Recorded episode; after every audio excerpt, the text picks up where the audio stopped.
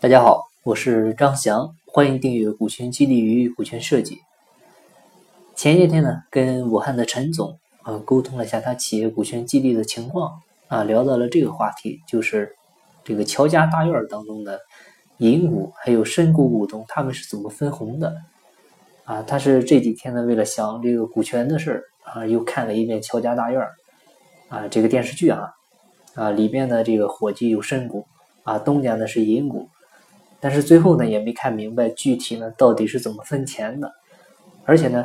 呃，现在其实很多培训老师啊，也都是在拿啊乔家大院这个案例啊，截取其中这个呃、啊、分股份的那部分视频啊来进行授课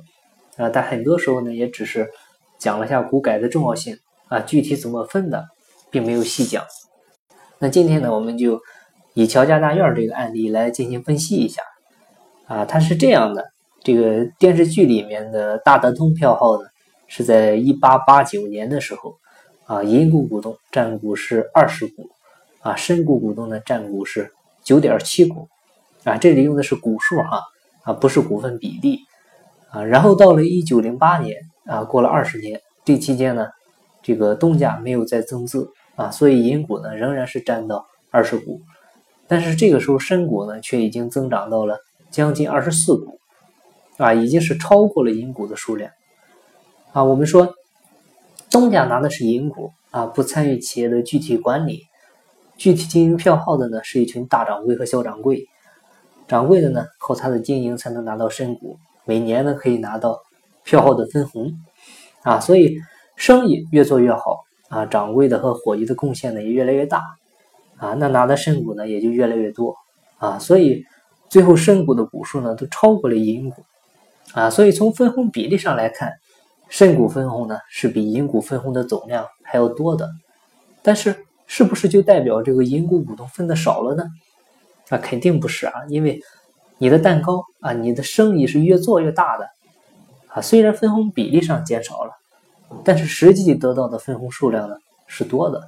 啊，所以这就是股权激励的精髓啊，大家一起干，一起分，然后呢分增加的部分。啊，一般老师们讲到这里呢，呃，这个案例就过了啊。但今天呢，我们再深入的分析一下他们是怎么分配分红的。我们呢，先假设大德通票号在一八八九年的时候啊，创造的利润是两万两啊白银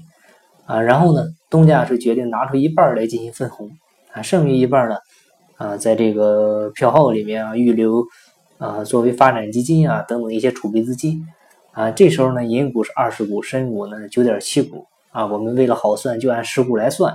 那银股和深股呢，基本上是一个二比一的关系。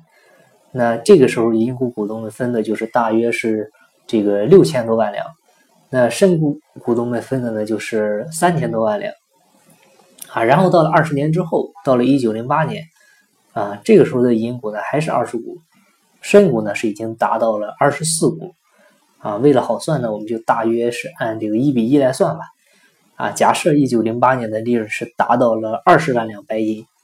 啊，这个这个预估应该是不多的啊，你二十年这个利润翻十倍应该算是正常发展。啊，我们还是预留一半啊，一半呢进行分红啊，也就是十万两白银。那这个时候银股股东和深股股东呢各自分红就是五万两。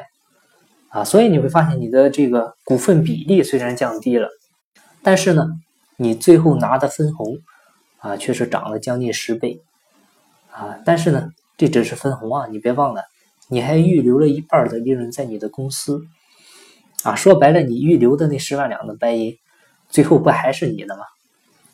啊，当然，这个大德通票号他们当时留没留利润，我们不知道哈。但是现实中你去做的时候啊，一定是要预留的。啊，就是这个道理啊，其实很简单，也不复杂啊，只要这个转过弯来就很好理解了啊。呃，那今天的分享呢就到这里，感谢您的收听。如果您有股权激励、股权设计方面的困惑，欢迎加我微信，咱们再深入沟通。我的微信号是三二八六三四九六幺。金不在西天，金在路上。我是张翔，下期再见，拜拜。